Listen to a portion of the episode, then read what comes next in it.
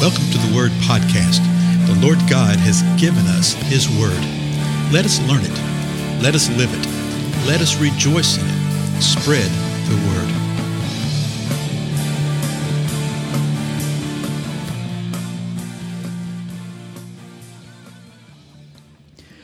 Blessings, everybody. This is Dale. Thank you so much for joining with me today on the Word Podcast. We're in the second chapter of Mark now, beginning the second chapter of Mark. And uh, let me encourage you as we uh, talk through these passages, as you read the Gospels, always go and check out the cross references in the other Gospels. Like uh, I'm hoping to go through the first maybe 12 verses today just to give this account of what happens of Mark 2. But Matthew 8 gives an, I mean, Matthew 9 also gives an account of it, and Luke 5.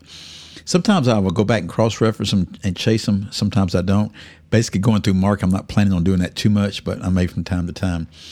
Uh, also, don't let a spirit of familiarity rob you of the truths that the Lord wants to show you.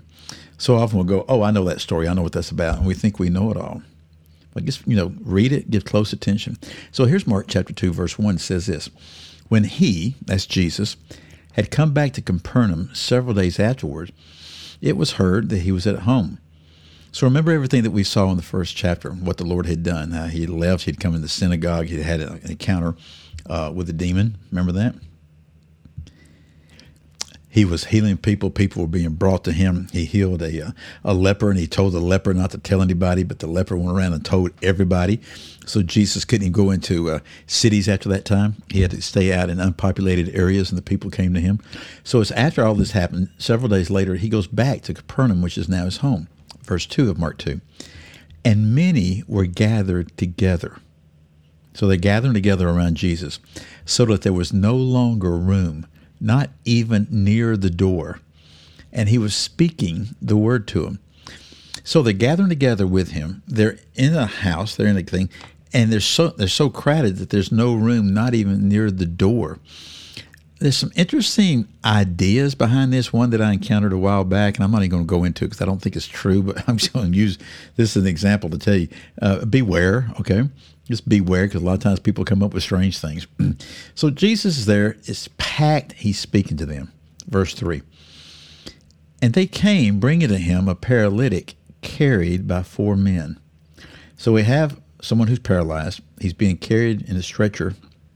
We'll see that in a moment by four men, and they come to Jesus. But they're, verse 4, being unable to get to him because of the crowd, they removed the roof above him and when they had dug an opening, they let down the pallet on which the paralytic was lying.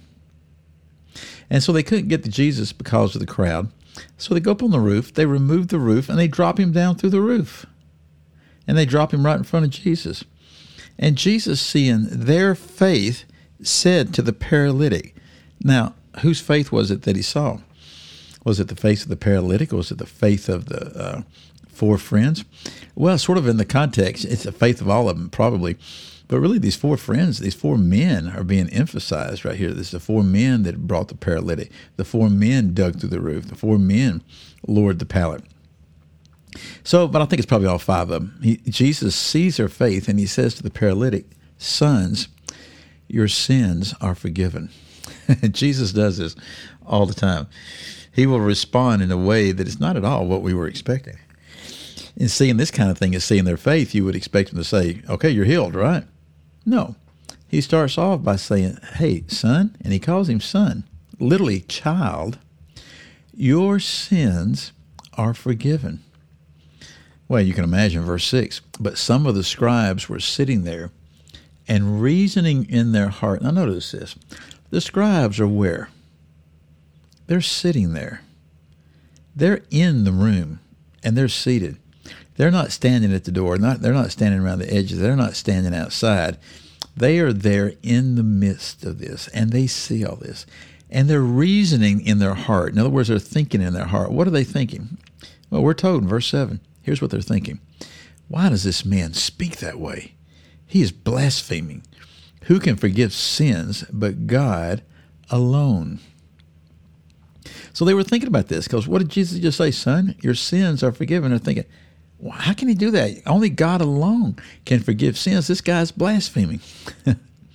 Verse 8, what's Mark's favorite word? Yep. Immediately, Jesus, aware in his spirit that they were reasoning that way within themselves, said to them, Why are you reasoning about these things in your hearts? So Jesus knew what they were thinking. How did he know? It says Jesus aware in his spirit that they were reasoning. So he knew within his spirit. He knew because Father and Holy Spirit revealed to him what they were reasoning, what they were thinking. Do you know that the Lord will do the same today? He will do the same for us as believers. There's times when He reveals to us things that there's no way that we would know. A word of wisdom, a word of knowledge, okay? A word of understanding, insight into some things, some enlightenment, some revelation. But there's no way in the natural that we would know, but it comes from the Lord. So the Lord had done this. So here's what Jesus says. Why, why are you thinking this way? Why are you reasoning this way? Why are you thinking about these things in your heart? Verse 9. Which is easier? To say to the paralytic, Your sins are forgiven, or to say, Get up and pick up your pallet and walk. So he's dealing with a couple things here. So he's dealing with the things what we call in the natural, the physical body right here. This guy is still a paralytic. He's still laid out on the pallet right here. So Jesus is saying, which one's easier to do? Why are you thinking about this stuff in your mind like that? Why are you accusing me of blasphemy? Which is easier to do? To say, get up, you know, be healed from this and walk away, or to say your sins are forgiven, that which in the spirit realm, the unseen realm. Which is easier to say? Jesus says this. He doubles down on it.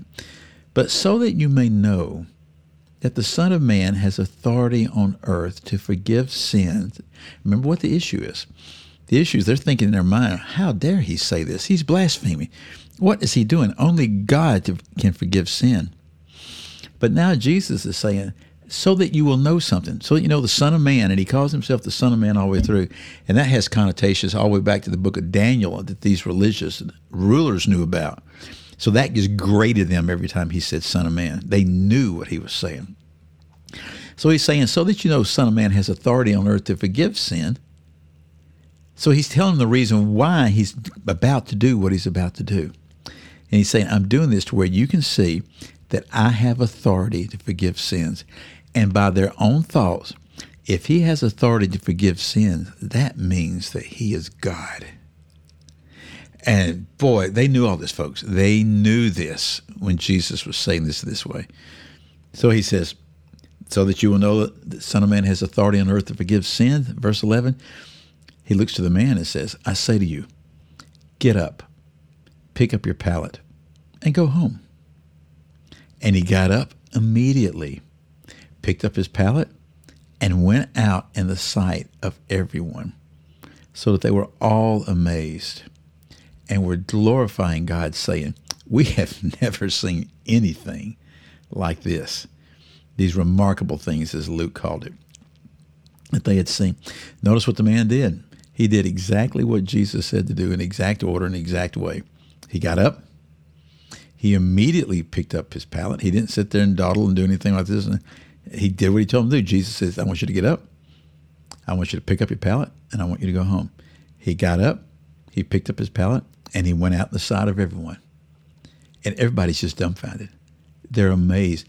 And they're glorifying God, which is exactly what they should have done. They give glory to God. And they're declaring, We haven't seen anything like this. Are we in days like that, folks? Oh, yeah.